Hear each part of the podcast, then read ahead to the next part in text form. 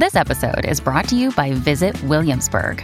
In Williamsburg, Virginia, there's never too much of a good thing. Whether you're a foodie, a golfer, a history buff, a shopaholic, an outdoor enthusiast, or a thrill seeker, you'll find what you came for here and more. So ask yourself, what is it you want? Discover Williamsburg and plan your trip at visitwilliamsburg.com. When you need mealtime inspiration, it's worth shopping Kroger, where you'll find over 30,000 mouthwatering choices that excite your inner foodie. And no matter what tasty choice you make, you'll enjoy our everyday low prices, plus extra ways to save, like digital coupons worth over $600 each week. You can also save up to $1 off per gallon at the pump with fuel points. More savings and more inspiring flavors make shopping Kroger worth it every time. Kroger, fresh for everyone. Fuel restrictions apply. I'd like to welcome everybody to today's presentation on recovery strategies for those who love someone with an addiction. I'm your host, Dr. Dawn-Elise Snipes. In this presentation, we're going to identify what causes and maintains addiction. If you love someone who has an addiction, you want to understand what's going on, but it's also important to understand what you can and cannot control. We'll explore the impact of addiction on family members and identify cognitive behavioral trauma-informed approaches to recovery. Recovery requirements for family members. It is really important for people who love someone with an addiction to understand what might be causing or maintaining that addiction for somebody. It helps them understand what they can and cannot control. And I know I've already said that, but it's so important. There are a lot of things you cannot control. That person with the addiction is hurting. I am not disagreeing with that, but you cannot make them stop. You cannot take away their pain. There are certain things they've got to do. You can be supportive of the next right behaviors, but there are certain things you can't do. And the fact that the person that is using or when they relapse often has little to do with you. So the blame that you feel, the guilt that you feel when somebody relapses, if I would have seen this sooner, if I would have said something, if I wouldn't have done XYZ to trigger them. There are a lot of ifs and stuff that you can go through, but ultimately it's on the person with the addiction. They have to take responsibility for their part in their relapse, and it's not on you generally. I mean, if you're living with somebody with an addiction, an alcohol addiction, and you bring home a bottle of vodka and set it out on the kitchen counter, well, yeah, that's, you played a part in that because you directly triggered them.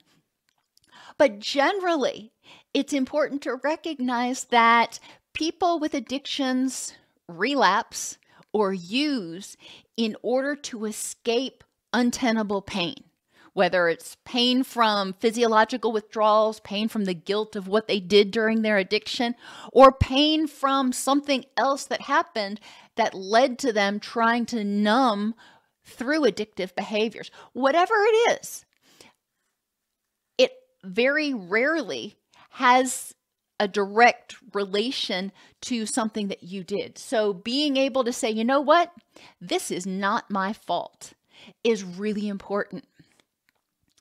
It's important for family members of someone with an addiction to be able to define their rich and meaningful life. What does a rich and meaningful life look like for you? Yes, you would love to have that person in it and happy and healthy. That may not be completely in the cards. They may not ever reach complete recovery. So what does your rich and meaningful life look like? And how can you have your rich and meaningful life and have this person that you love that is struggling with addiction? My cousin has struggled with opioid addiction for decades. And unfortunately, there's only so much that anybody else can do And he has to be willing to take some certain steps. So it's been really important for my aunt to be able to define, you know, what is my rich and meaningful life? How can I live and appreciate and embrace all of the other things that I've got? Because she's got grandkids, she's got other children that, you know, she needs to spend time with or wants to spend time with. There's a lot of other things that were important to her. And that really helped her get some perspective so she wasn't just constantly focusing on this one thing and feeling completely powerless. It's important to explore the impact of your current behaviors, environment, and relationships on your rich and meaningful life. So going back to my aunt, what was she doing? How was she using her energy and her behaviors, like staying up all night, worrying and fretting and getting angry about, you know, things that she couldn't control? In what ways was that impacting her rich and meaningful life? Her environment, you know, where she was living, the people she was living with, how was that impacting her ability to live her rich and meaningful life? And her relationships.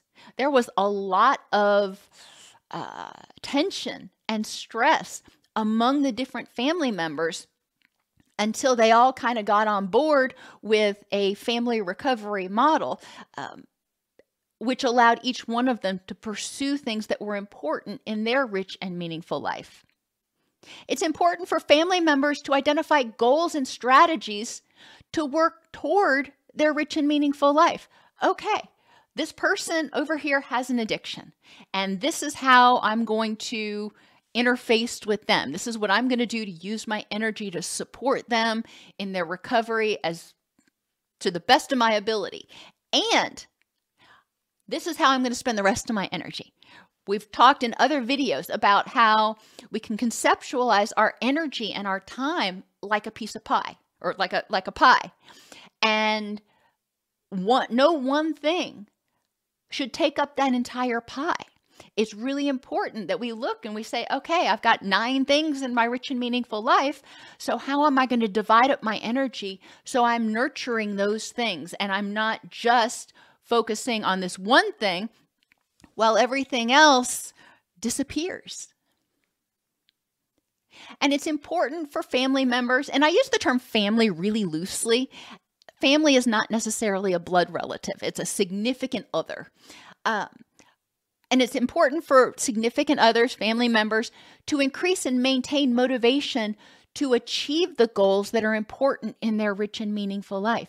And it is excruciatingly hard to say, you know what, I've done everything I can here. Now I'm going to turn my attention to something else. When you see this person struggling, when you see them hurting, but they are not ready, they are not yet motivated to engage in the recovery process. So, you know, generally, you know, what we're talking about here is somebody who is either an adult or an older adolescent with an addiction. Obviously, younger children, if they've developed addictive behaviors, there are other things that we can do. However, it is really important to recognize what you can and cannot control and what you have the right to control. Let that sink in for a second. We all have boundaries. You don't want somebody telling you what you have to do, what you have to think, how you should feel. Well, the person with the addiction doesn't want that either. You know, yes, they would like to feel better. However, they need to be able to be motivated to motivate themselves to do that for themselves. So it comes down to, you cannot fix them. That's just the way it is. You can't fix them, whether you're a therapist or a significant other of somebody with an addiction. You cannot fix them. You can provide tools. You can be there to be supportive of them making the next right choice, but you cannot fix them. They have to fix themselves. You can only fix you.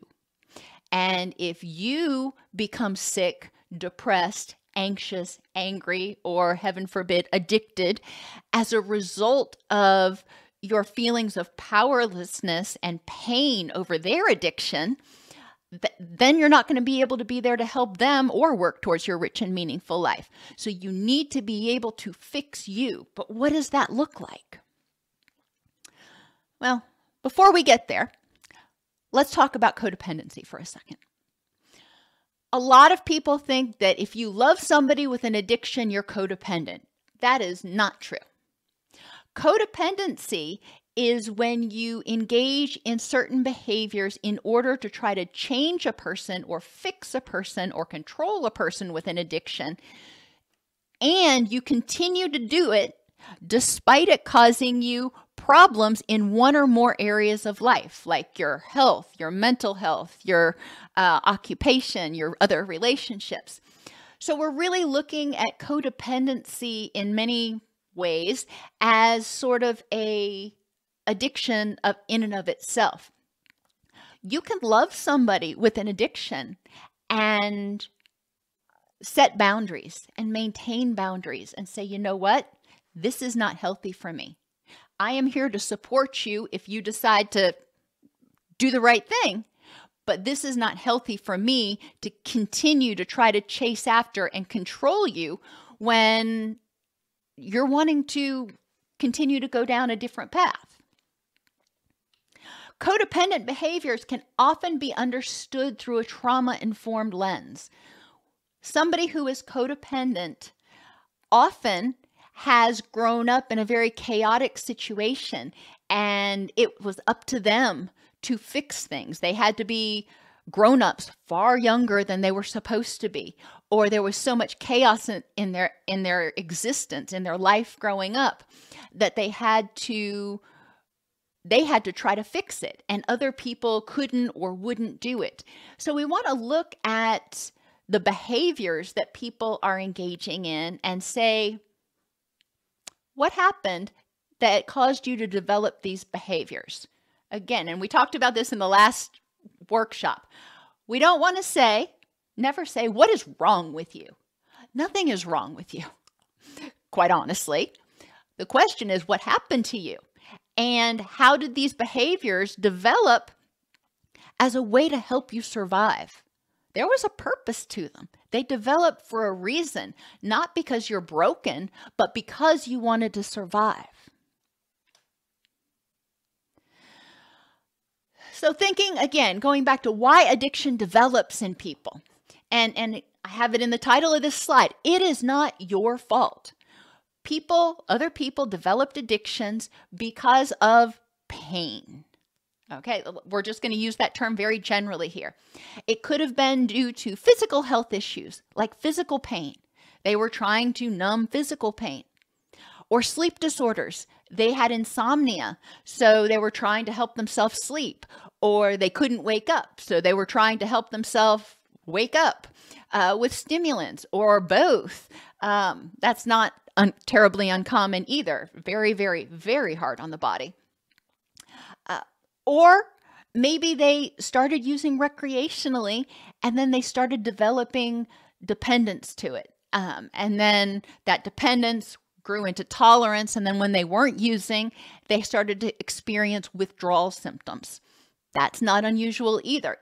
Some people go from recreational use and they start having a bad time, so they start using a little heavier, and then because of that more heavy, consistent use, it becomes an addiction. They become physically dependent, and then they start experiencing withdrawal symptoms when they're not using. So then they self-medicate with, I think the phrase is the hair of the dog that bit you.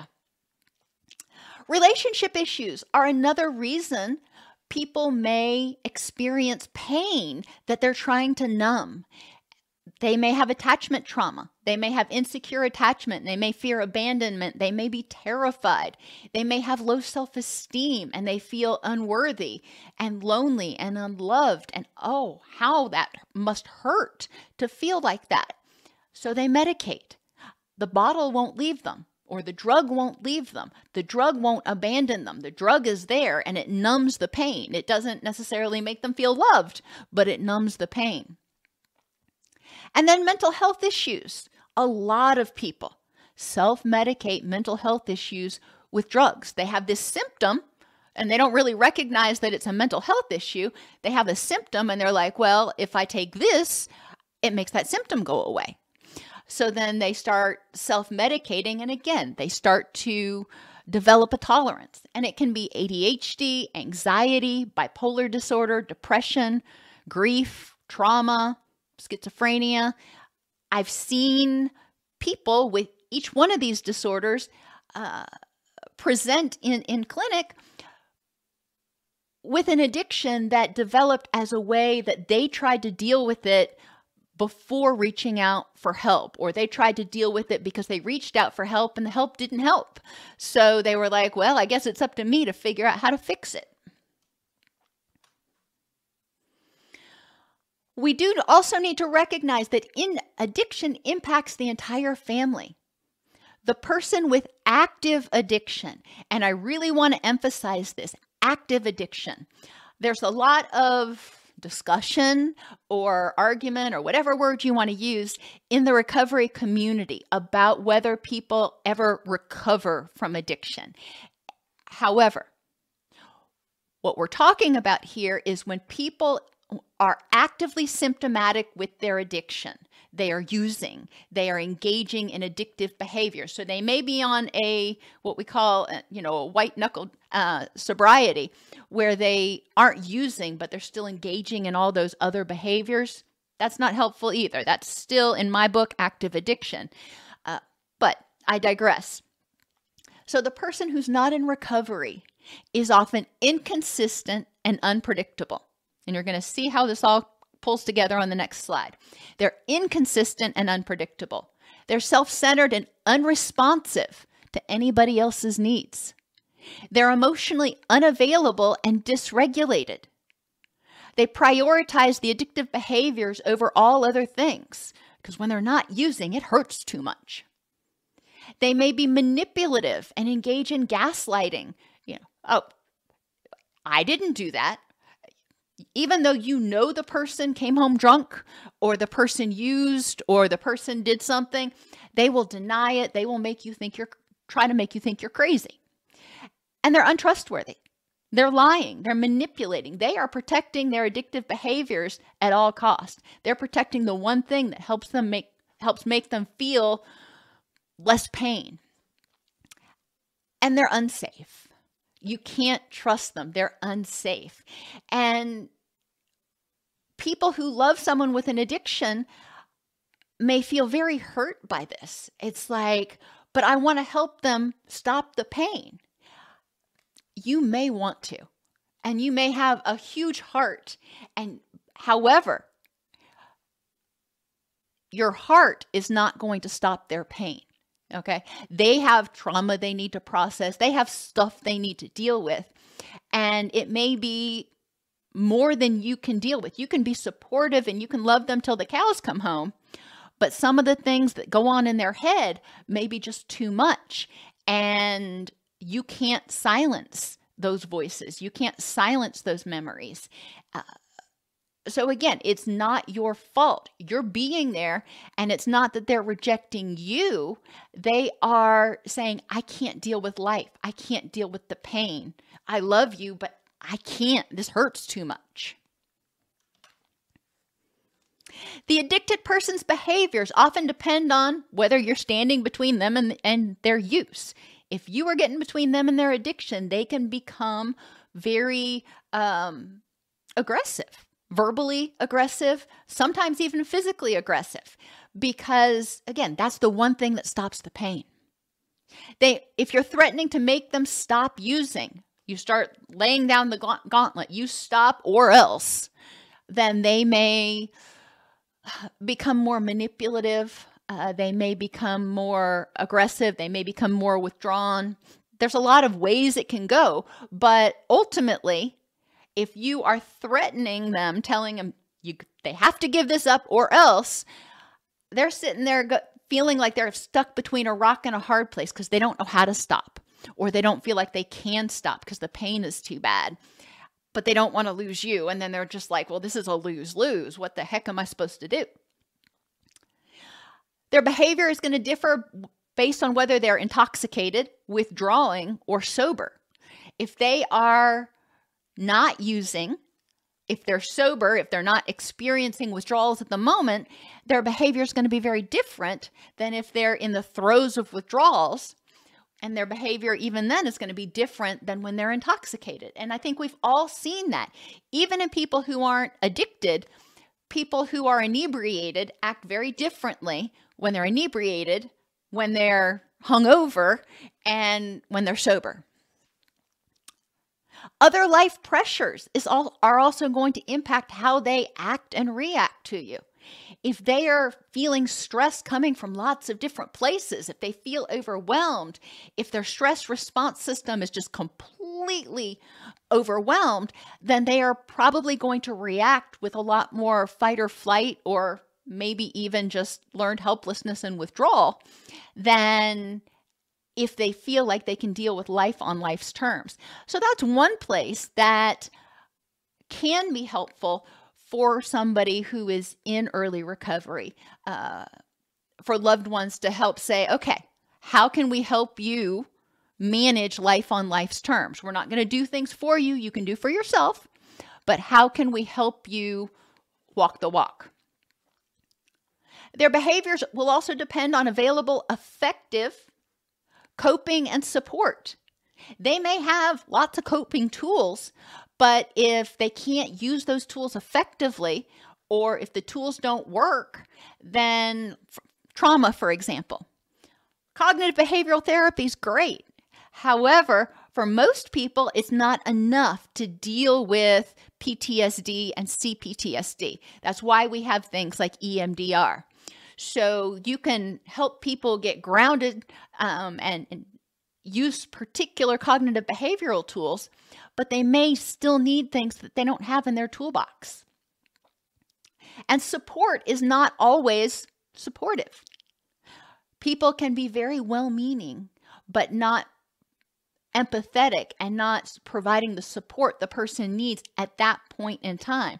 They may enable the person, or they may sort of be dismissive of the person, or they may offer unsolicited advice that's just not helpful.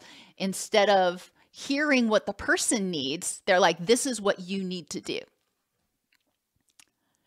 And the addicted person's behaviors are often also going to depend on their motivation to recover. If they're not motivated to recover, they're going to behave very differently than if they are. It doesn't mean that they're going to be perfect.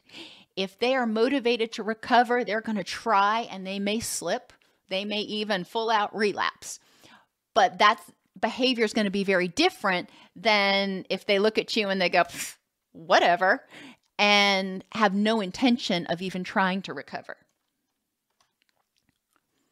So let's talk about how all this behavior creates chaos in your life, adds to your stress, and impacts you as a loved one, as a significant other of somebody with an addiction. All right, so the big one, the HPA axis, your stress response. Oh my gosh, can you imagine? Well, you can. How much stress you're under, worrying about that person, feeling angry when you see that person hurting themselves. You know that they are, doing things that are not good in their life, and it hurts you to see that. So you get angry, you get worried, then you feel depressed and hopeless and helpless.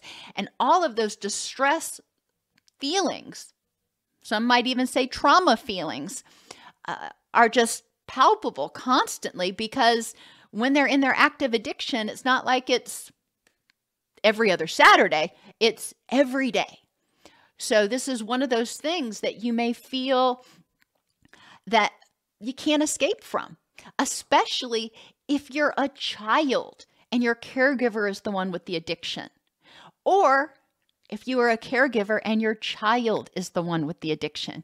You can't say, well, been nice knowing you, but I need to set some boundaries, and you know, if you want help, come on back. It's a lot harder to do that when it's your child, and it's definitely harder when it's your parent, especially if you are a young child and you can't take care of yourself. You may not be able to escape from that. So when that HPA axis stays dysregulated for too long, when that stress response stays on for too long, we see the body, just like the body becomes tolerant to alcohol and it takes more alcohol to get the person drunk, our body becomes tolerant to cortisol and glucocorticoids, our stress hormones.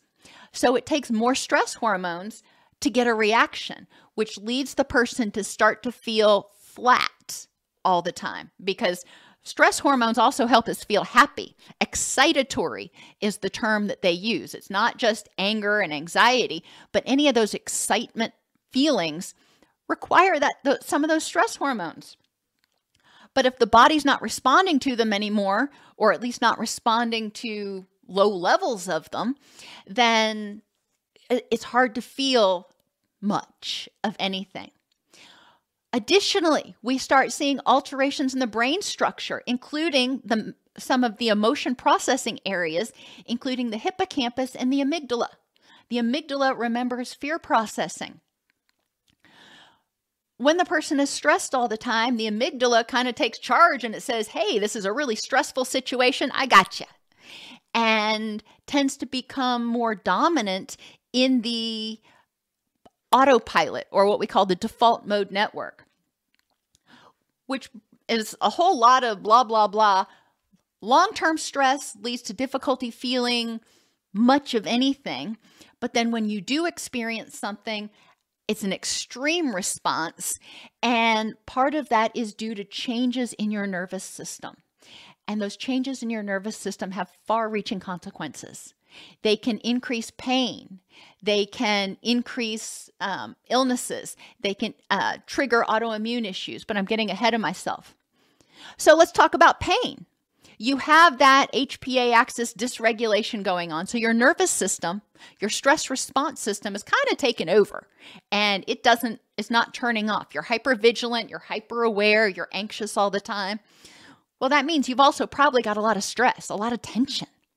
That tension tends to throw stuff out of whack after a while, and you start getting muscle spasms and pain and stress headaches and those sorts of things.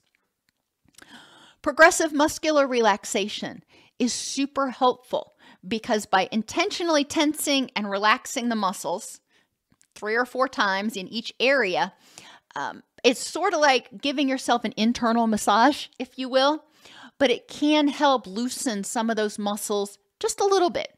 It's not going to be a panacea, but it can help. Massage can be really helpful for pain and muscle tension, because it helps relax the muscles as well as promote the release of endorphins. So that can be good. And it can be, I have one of those, they call them percussive massagers, but that is amazing after a really hard workout for preventing soreness the next day. But it can also be really helpful for just general pain. You just want to be careful where you use it. I find that I can't use it anywhere over my rib cage because it's so powerful. I can feel it in my chest and it makes me cough, but that's a whole different issue. But massage. So you don't need to go pay for an expensive massage, is my take home. Any kind of massage can be helpful. And then meditation.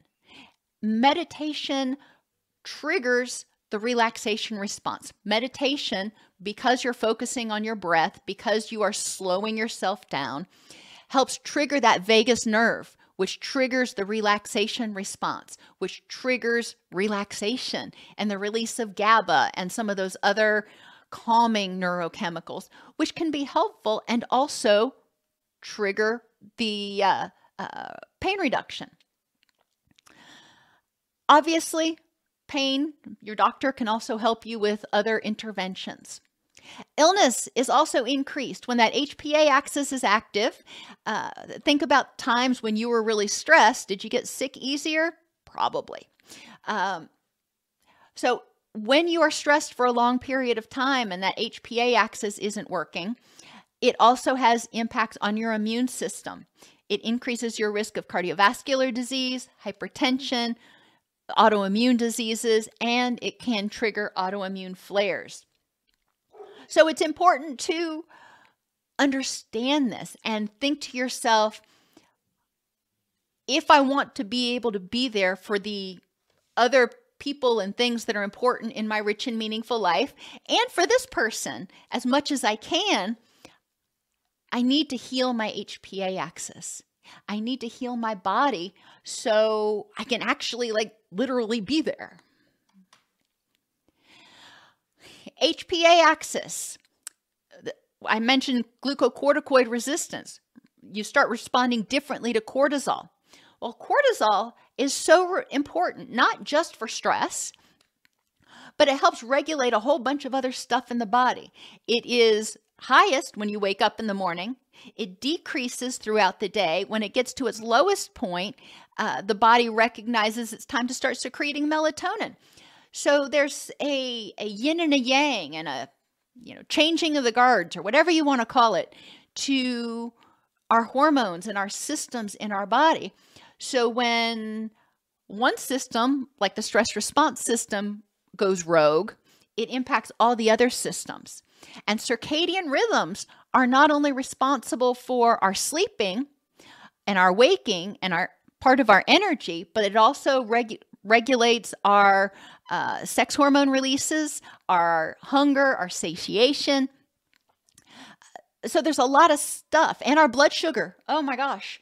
When your HPA axis is dysregulated, you're going to have a lot more difficulty regulating your blood sugar.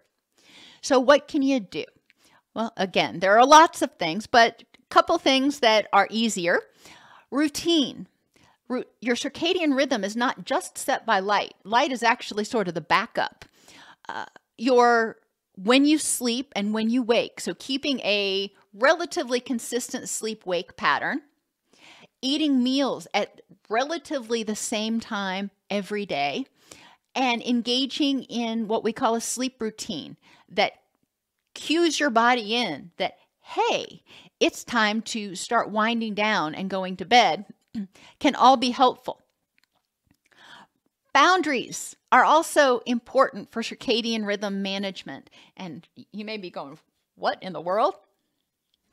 For people who love somebody with an addiction, you may be tempted to answer the phone at 1:30 in the morning and get yourself dressed and go down there and bail them out of jail at 1:30 in the morning. It's important to recognize when that's healthy and when that is not healthy for you. Can they stay in jail? Can they wait it out till the morning and then you can go get them once you've had your night's rest? Should you, and only you can decide this, but should you sacrifice your sleep and your health in order to enable them, in order to keep them from feeling any discomfort for a short period of time? Obviously, you probably can pick up on my attitude about that. But, obviously the individual circumstances are going to impact it a little bit. But you do need to consider setting boundaries and saying, I need to do this for my own health and well-being, because if I get burned out, if I get tired, if I get sick, if I get exhausted, I can't be there for you. Ultimately, I won't be able to be there for you at all. So I need to set these boundaries to protect myself physically, emotionally, cognitively. Fatigue is another impact of loving somebody who is struggling with an addiction. Engaging in that radical acceptance. Accepting, I'm tired today. I was stressing about what was going on with them yesterday, and I'm tired today. I'm going to accept that fact and say, you know what? Today's not an A day. I'm going to radically accept this situation and go, I wish it were different. I wish that they were, in full recovery, but they're not. I'm going to radically accept that it is what it is, and then say, how can I best use my energy to move towards my rich and meaningful life? And compassion. Compassion goes along with fatigue, compassion for yourself and compassion for them. We tend to use a lot more energy when we get angry and try to fight and control and struggle with and wrestle with something that we can't control.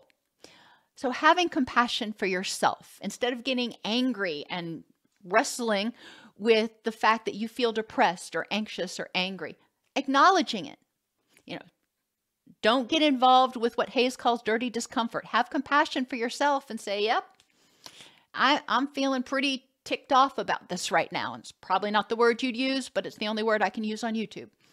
And then having compassion and going, that's okay. It is all right to be angry. Give yourself permission to feel your feelings. You don't want to unpack and stay there for a week, but give yourself permission to feel your feelings and be compassionate and say, you know what? I'm tired. I'm angry. I'm depressed. However you feel, today's not an A day, but that's okay. And give yourself a hug. I mean, you don't have to literally give yourself a hug, although that does help release oxytocin. You can have compassion for yourself and go, you know what? It's okay. It's okay. And then sleep problems. Well, your circadian rhythms, if they're disrupted, it's going to make it harder to go to sleep and stay asleep and everything. But it's also important that you evaluate your sleep hygiene. You've already got enough working against your sleep patterns right now. Don't do things that you don't have to that are going to disrupt your sleep, like getting on social media right before bed when you know that that's going to irritate you, or turning on something on TV that you know is going to trigger you. That doesn't make any sense. Sitting in the middle of, shining bright lights and blue light until right before bed, not going to be helpful. Drinking caffeine an hour before bed, not going to be helpful. So if you're not familiar with all the different things that can impair your sleep, I do have a video on sleep hygiene, but be aware of those things and try to do the best that you can for yourself to heal yourself or to keep yourself from getting sick, so you can be there for that person and everything else in your rich and meaningful life. The affective impacts. And I remind people that feelings are like smoke alarms. You don't want to get rid of your smoke alarm. You don't want to get rid of your feelings. Now, you may not want to unpack and sit with them for a week, but recognize that they're there. Don't disable them. Don't numb them. Don't avoid them. Recognize and respond to them. I'm feeling angry because this happened. Okay. You're recognizing your feeling, you're recognizing why it exists, and then you can evaluate, is it actually a threat? Just like when the smoke alarm goes off, you hear it and you go, I'm feeling scared because the smoke alarm went off. Is this actually a threat at this time in this context? So I'm feeling angry because this happened. Is this actually a threat at this time and this context? How can I use my energy to improve the next moment? Well, if you determine that there's no threat or whatever it is just ain't worth your energy, let it go. Figure out how to let it go. Just say, you know what? Not worth my energy. Be gone. If there is a threat, then how can you use your energy to take action? Addressing guilt. A lot of people, as I mentioned several times, take responsibility for the actions of the person with the addiction. Check the facts. If you're saying it's my fault, it's partly my fault, it's all my fault, whatever. Check the facts. Is it?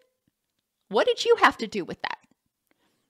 Respect boundaries and accept only the parts that are yours. Like I said, if you brought home a fifth of vodka and set it on the counter, all right, that might be in your ballpark. But many times a person with an addiction will blame you for making them use when they're looking for an excuse, when they're looking to manipulate and have a reason. So it's important to accept only what is yours. Did you actually make them? Unless you, got a funnel and made them funnel alcohol or whatever, you didn't make them do it. You didn't make them. And use your energy to learn from it. Whatever it was that happened that may have triggered that person's relapse, that may be triggering your guilt, use your energy to learn from it. So the next time it happens, that guilt isn't so strong. You're like, oh, been down this road before. This isn't my fault. I don't take any responsibility for this part of it. Fear of loss. Well, yeah. If somebody has an addiction, it's exhausting. And there's definitely a fear that they will overdose, that they will abandon you, that they will, get hurt in some way when they are under the influence. There's a lot of fears there. And it's important to recognize as a loved one, as the person without the addiction, what the fears are. What do you fear losing? Do you fear that they're going to abandon you? They're going to leave you and, just go off and do their thing? What is it that you're fearing? Is it a possibility in the present? Is it something that's going on in the present, and how probable is it? And is this bringing up abandonment issues or loss issues from the past? For a lot of people, you may have abandonment or loss issues from the past. And this person, you're watching them, drink themselves into oblivion, and it may be triggering feelings that you have about something else. I remember my father died of cancer, but I remember watching him he's on chemo and he's smoking. And I'm like, Dad, that kind of seems counterintuitive there. There was nothing I could do, obviously, but watching him do things that in my mind, whether I'm right or not, in my mind as, a 20-year-old, I'm looking at it going, you're killing yourself. And it was terrifying and to watch, and I felt very helpless. So in the future, if I'm engaging with somebody who I see, clearly engaging in addictive behaviors that are hurting themselves, I have to recognize that some of those memories may be being triggered in me, and I may be reopening trauma wounds from the past that I've got to deal with. So you need to recognize that some of the things that you're feeling may not have anything to do with this particular situation. It may be reopening some of those trauma wounds from the past. You may also fear loss of finances or reputation, whether the person has a gambling addiction or a porn addiction or a drug addiction. These are things that you may fear losing. And, you lose your finances, that means you may not have stable housing. That there's a lot that goes with it. It's not self-centered. It's self-preservation.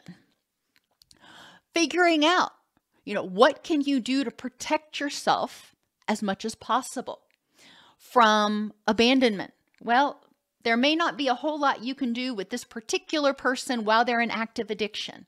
You can, again, set your boundaries, be supportive when they are in active recovery, and nurture relationships with other people so you don't feel like you're completely isolated. What can you do to protect your finances and your reputation to the best of your ability?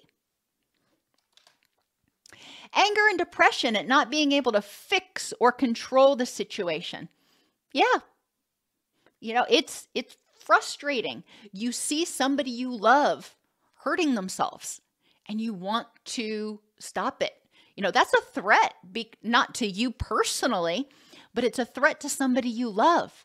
So, my husband might say, I go into mama bear mode, and you go into protective mode for people that you love. So if you can't fix or control it, it's natural to get angry, but it's also important to remember that you can't fix or control them. So you're in this kind of double bind, but acknowledging your feelings is really important. You may be angry at other people for their part, you know, the person who got them hooked on it, for example, or the people who contributed to their trauma that they're trying to self-medicate. Or you may be angry or depressed about the negative impact that person is having on you or your children. Another perfectly natural, reasonable feeling to have. The question is, how do you deal with it? How do you deal with it so it's not just sucking your energy every single moment that you're awake? How can you use that energy instead to work towards your rich and meaningful life? You can't fix or control the addiction. What can you control? You can't fix or control other people for what they did in the past. What can you control? You can't change this person's behavior. However, how can you buffer against the negative impact that they're having on you or your children? You may have grief over loss of the sober person. Maybe you fell in love with somebody and they developed an addiction 10 years into your marriage. Okay. You remember that person that was sober and you're grieving the loss of that person because when they're in active addiction, they're kind of a different person. They act differently. They react differently. And it's important to allow yourself to grieve. Allow yourself to grieve the loss of the vision. You thought you'd get married and grow old together and everybody would be happy and live in Shangri-La. Well, that ain't it. It's important to grieve that. It's important to recognize that the way you thought things were going to work out, it ain't working out that way. And it's okay to be grief-stricken. And you may have grief over loss of time. Maybe you invested 3, 4, 5 years, decades in somebody, in a relationship, and now they are choosing the addiction over everything else. And you're looking back going, okay, what am I left with? I gave you the best years of my life. I've heard that one before. So it's important to allow yourself to grieve. Yeah, you can't get back those years. You just can't. Maybe they were in active addiction for many years and you enabled them for many years and now you have regrets. Okay. Well, there's going to be a lot of grief and anger work to do there. And it's going to be important to allow yourself to grieve that.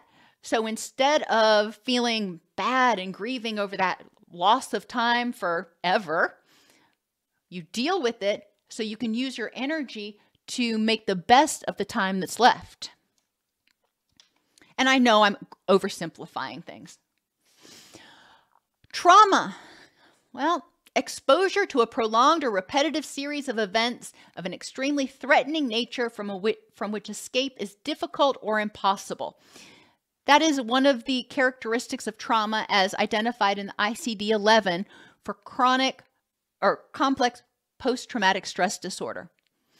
Abandonment. And I talked about this a little bit earlier, but I think it's worth reiterating because being in a relationship with somebody with an addiction very often is traumatic.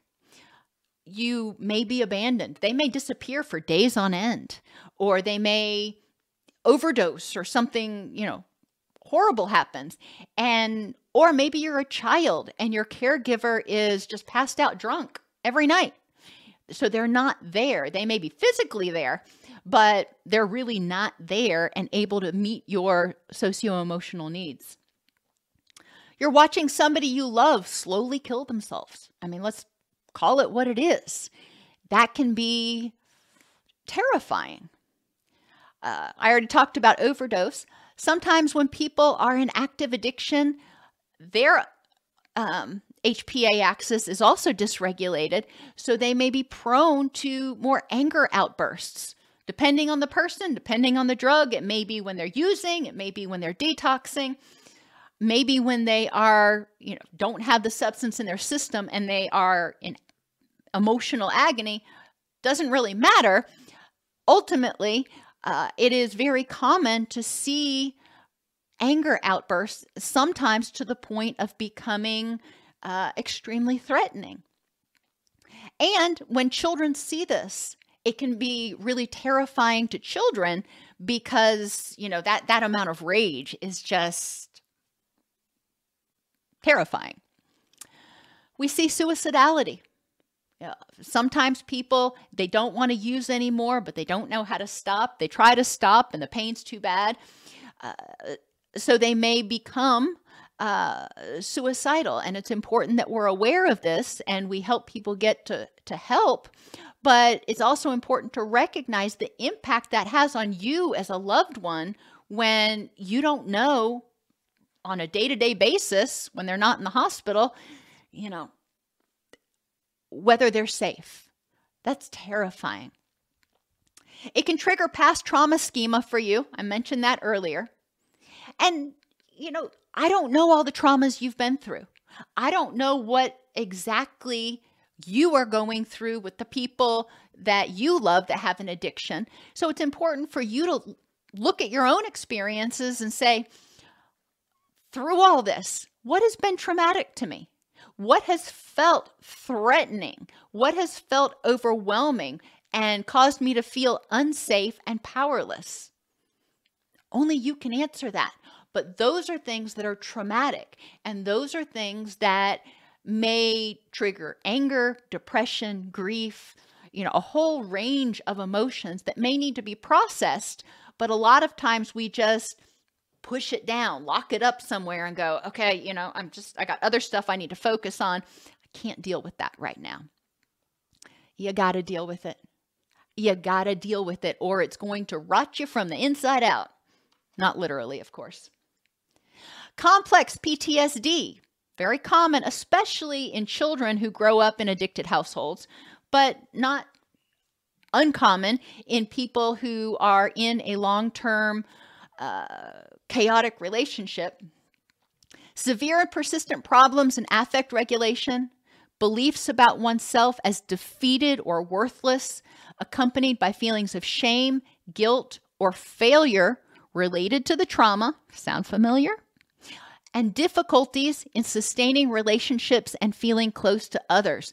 Well, it's hard to trust others when, you know, this relationship has caused you so much pain, and it's hard to have the energy to get close to others when you're so stinking exhausted from what you've already been through. So the symptoms make sense.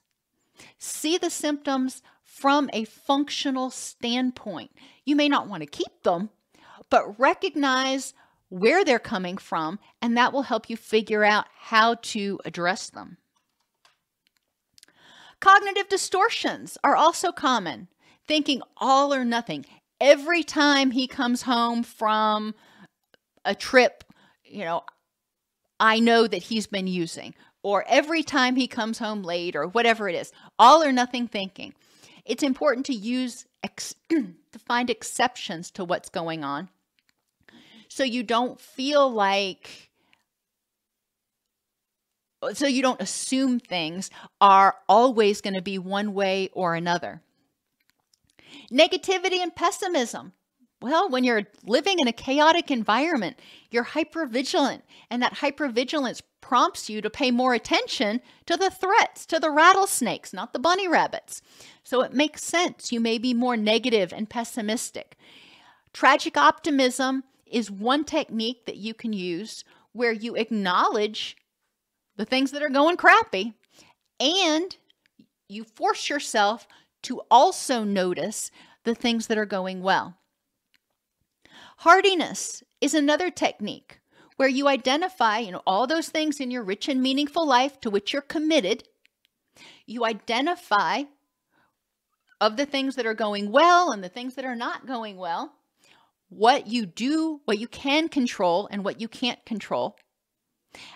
And you view hardships as challenges. You know, when an obstacle pops up, you say, okay, what's the best way to solve this? What's the best way to use my energy to solve this puzzle and continue working toward my rich and meaningful life? Personalization is also very common. It's because of me. He drank because of me. He got angry because of me. It's my fault. And it's important to look for alternate explanations. What are three other reasons this might be happening besides you? Catastrophizing is another cognitive distortion that's very common in loved ones of people with addictions. So you need to look at facts and probability. The person is in active addiction and they haven't been home for 2 days. Another phrase that something really, really bad happened. Okay, I won't use the other phrase. Something really, really bad happened is the catastrophic belief. But what are the facts and the probability? Has this person disappeared for 2 or 3 days before and come back, albeit, you know, not healthy, but unharmed? And what is the probability that they are actually in significant, severe harm? There's only so much you can do, but it's also important to recognize the facts of the situation. Mind reading and jumping to conclusions. It's important to look at facts in context, not assume that somebody is trying to manipulate you or going to relapse or on the other side, going to do the right thing, but looking at the facts in context. And what is this person's behaviors and what are the facts actually telling me right now? And also, with facts and context is emotion-based reasoning. I may be terrified that this person has relapsed. But if I don't have the facts, then I'm just jumping to conclusions. I'm using emotion-based reasoning. I may have a ton of anxiety that this person has relapsed because they're late coming home. Do I have any facts? Maybe they got caught in traffic. So what facts do I have to support my rationale? Ruminations are also common, where you just play a thought over and over in your head. It gets stuck. Practice thought stopping. Actually talk back to it. Go, nope, not thinking about that right now.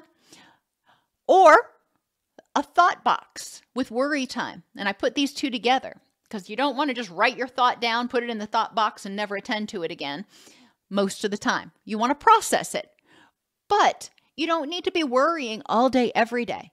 So take your worries, write them down, put them in your thought box, and then at a particular time every day, maybe 30 minutes in the evening after dinner, that's your worry time. That's when you can worry about anything in that thought box.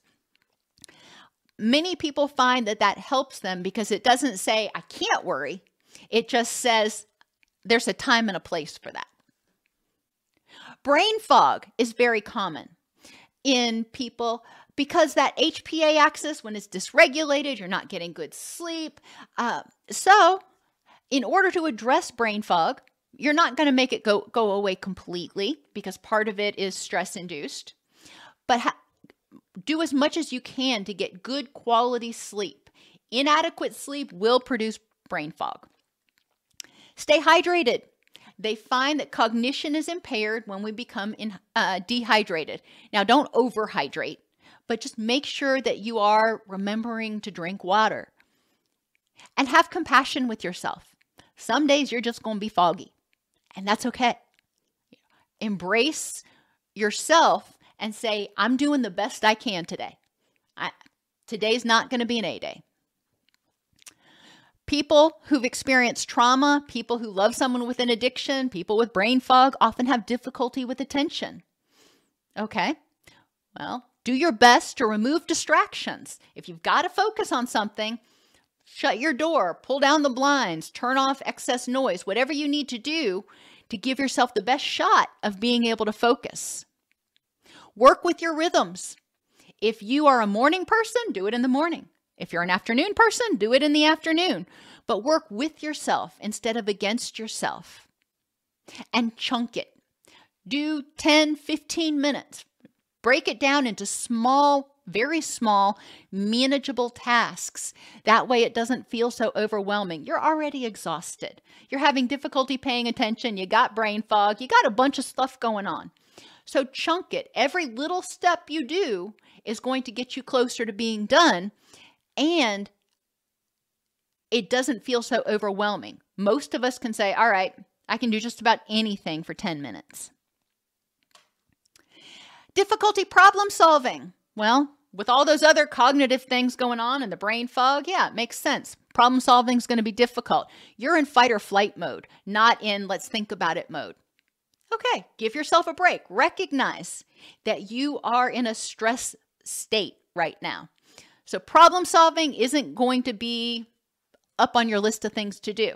So write things down. Sometimes when you write it down, you can see it and then you can more easily solve the problem. And seek input. There is nothing wrong with asking for help. Low motivation and learned helplessness.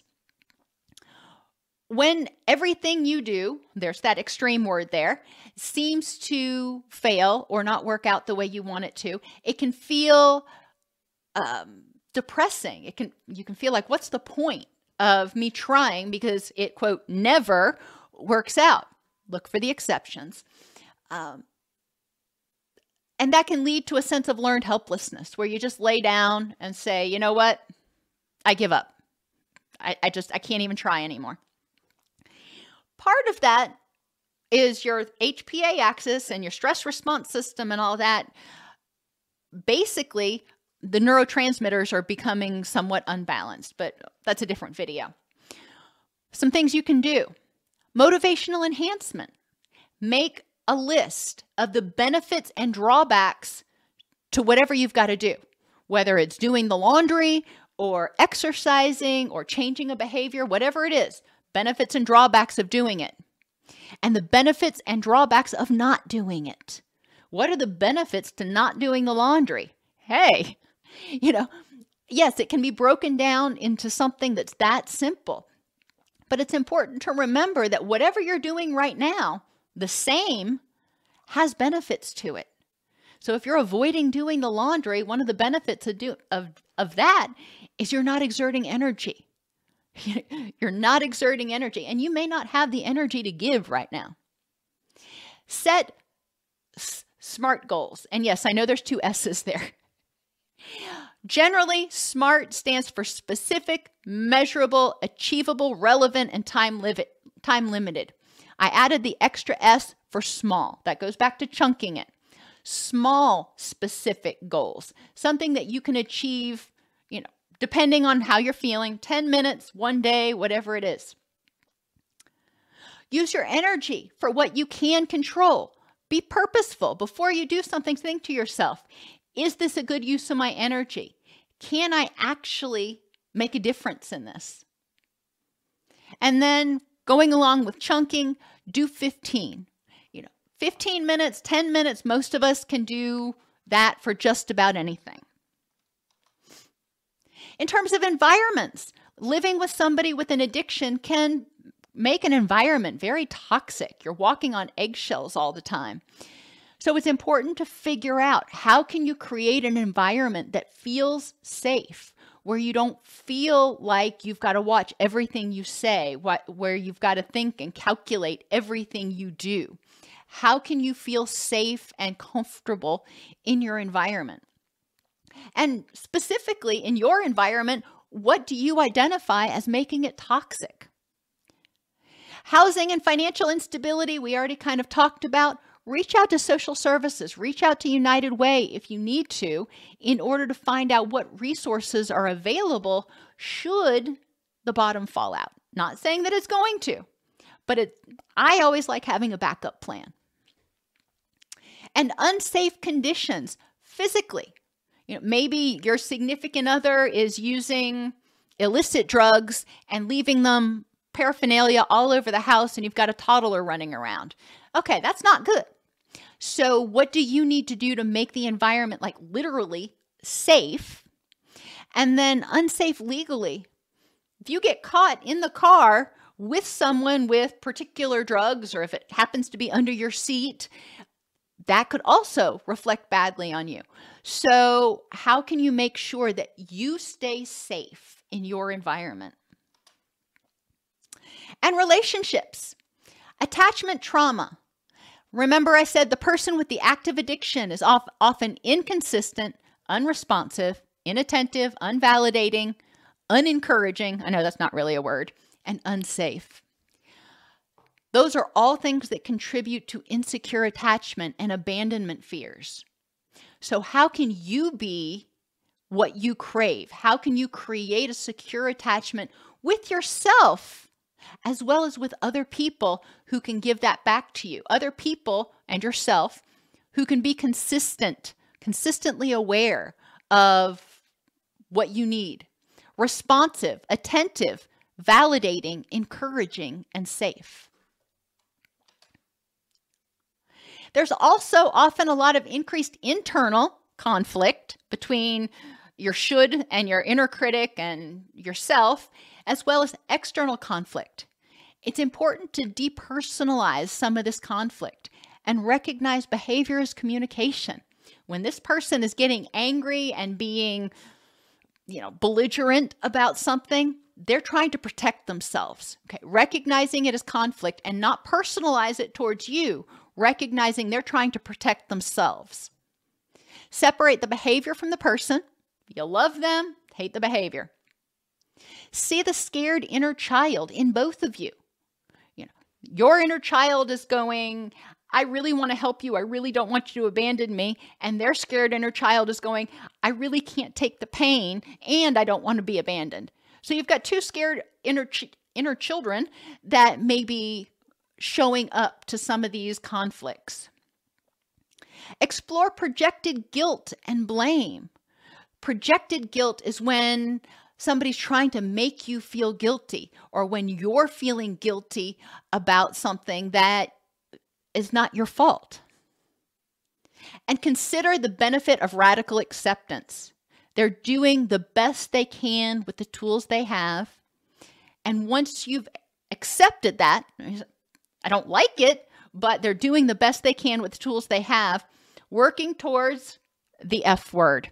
And I know you're like, okay, that has way too many asterisks. Forgiveness. Forgiveness is a power play. It doesn't mean it's okay. It doesn't mean that everything's right with the world. It means I am choosing not to continue to invest energy in being angry about this because I can't control it. Because I can't change what happened. I am going to use my energy to learn from it and to move on. Forgiveness of yourself and forgiveness of them. Global interventions. These kind of address all of the areas that are impacted. Begin with the end in mind, defining that rich and meaningful life. Pay attention to your health behaviors. Regulate those circadian rhythms. Make sure you're getting adequate quality sleep. Pay attention to your nutrition. Give your body the building blocks it needs to help you have the hormones and neurotransmitters and stuff to be happy. And health maintenance. Go to the doctor. Make sure that your hormones are in whack and all of that stuff. And mindfulness. Being consistently aware and responsive to your physical, emotional, cognitive, environmental, and interpersonal needs. Being aware of what's important and what you need in this moment. Doesn't mean you're always going to get it, but being mindful, consistently mindful of it, is going to help you meet those needs before you start having problems. Recovery involves understanding addiction and what you can and cannot control. Defining what a rich and meaningful life looks like for you, even if that means having someone in it that has an addiction. Exploring the impact of current behaviors, environment, and relationships on your ability to achieve your rich and meaningful life.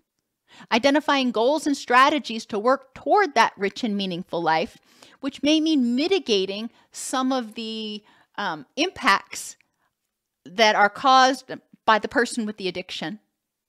And increasing and maintaining your motivation to achieve those goals. Now, obviously, this was an hour. I could probably do 15 hours on tools and techniques that are needed and can be helpful and the impacts of addiction. But my goal in today's presentation was really to help you understand that being in a relationship with someone with an active addiction can be traumatic. and to recognize that, not minimize that, and recognize the impact that has on your entire body, not just your thinking, but your entire body, and steps that you might take in order to start toward your recovery journey. I am so happy you're all with